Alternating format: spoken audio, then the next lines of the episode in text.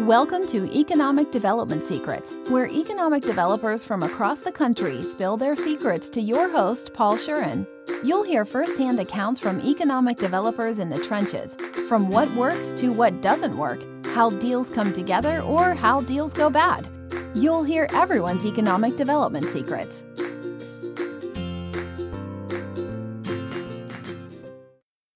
Hi, this is Paul Shurin with Impact Data Source, and this is going to be a new type of episode that we'll mix in from time to time. So instead of a conversation with an economic developer, I'm going to use these shorter episodes to dig into a topic that has popped up recently with some of our clients. Just as a little bit of background, uh, I'm an economist and principal for Impact Data Source. Our work involves helping economic developers and local governments understand the impact associated with new businesses or developments. Our software impact dashboard is used by about 150 different organizations across the country to help evaluate individual projects and, in many cases, the economic development incentives.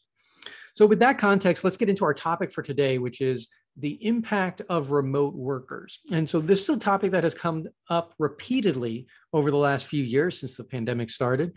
Um, I will say that we did a pretty detailed webinar in January of last year. So I, have sent these slides and the recording to several folks recently, and I'll link the slides and recording in our show notes on impactdatasource.com. Uh, that webinar is a little over an hour long, and I want to hit on a couple of the key concepts when it comes to thinking about the impact of remote workers. As you may have seen, several states, regions, and cities are offering grants to attract remote workers to their area. And depending on the community and the goals they have, these remote work, worker attraction programs may be a good idea. I'm not here to, to say those programs aren't a, a good idea or really go one way or the other on that. Um, but I do want to highlight the biggest issue that I see um, here and, and, how communities think about remote workers and the impact that they'll have on the community.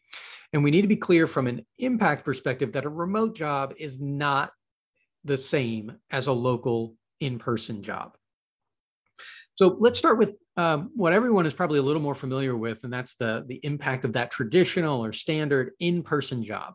So, uh, just a, a direct comparison, I don't think I'm going out on a limb by saying that the standard in-person job will typically have a larger impact uh, when compared to the remote job. Think about uh, for a minute the uh, a local business is spending money for real estate and you know, for its office, for business personal property, for utilities at, at the you know the office, uh, for business support services, and so a local business will have a whole host of local vendors and places they're spending money.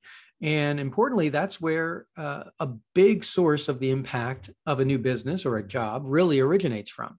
Uh, so I, I, don't think, I don't want to go too far into the weeds, uh, but that local vendor spending represents the indirect uh, impact of a business or of that job.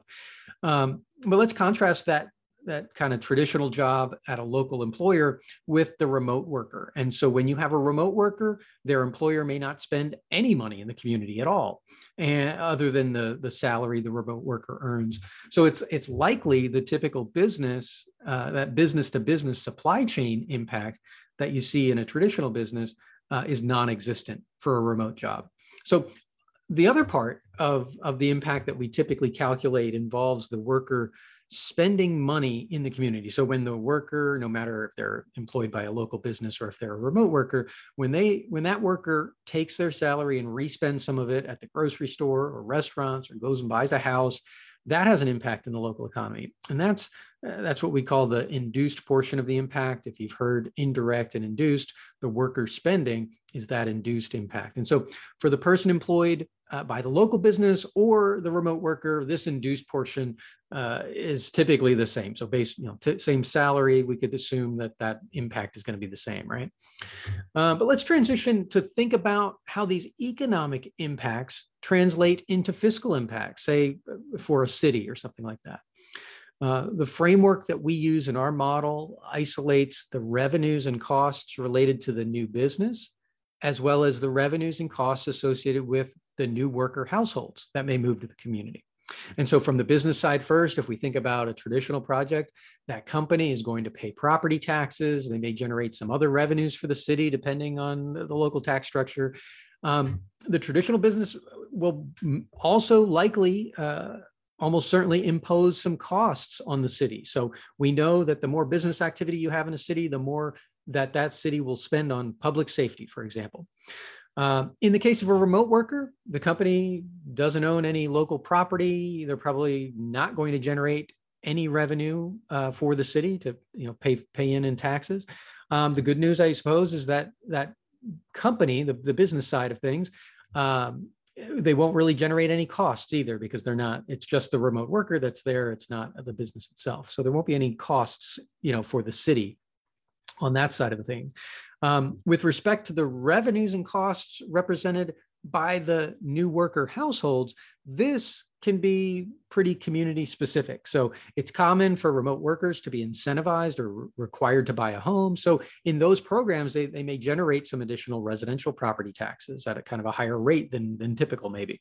And so if that revenue um, and the other revenues a remote worker generates uh, by spending in the community, maybe on local sales tax, for example, um, if that exceeds that city's cost, you know, the city's cost to provide services to these new households, that's you know that's a good thing. I, I, guess it's a big question mark when you think about the costs that that those marginal costs to provide services.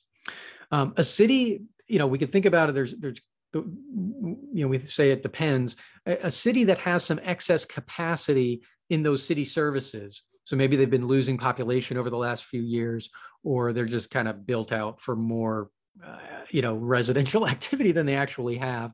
Um, so a city that has excess capacity in city services may want to attract workers and that'll help spread out the cost across a larger uh, residential base.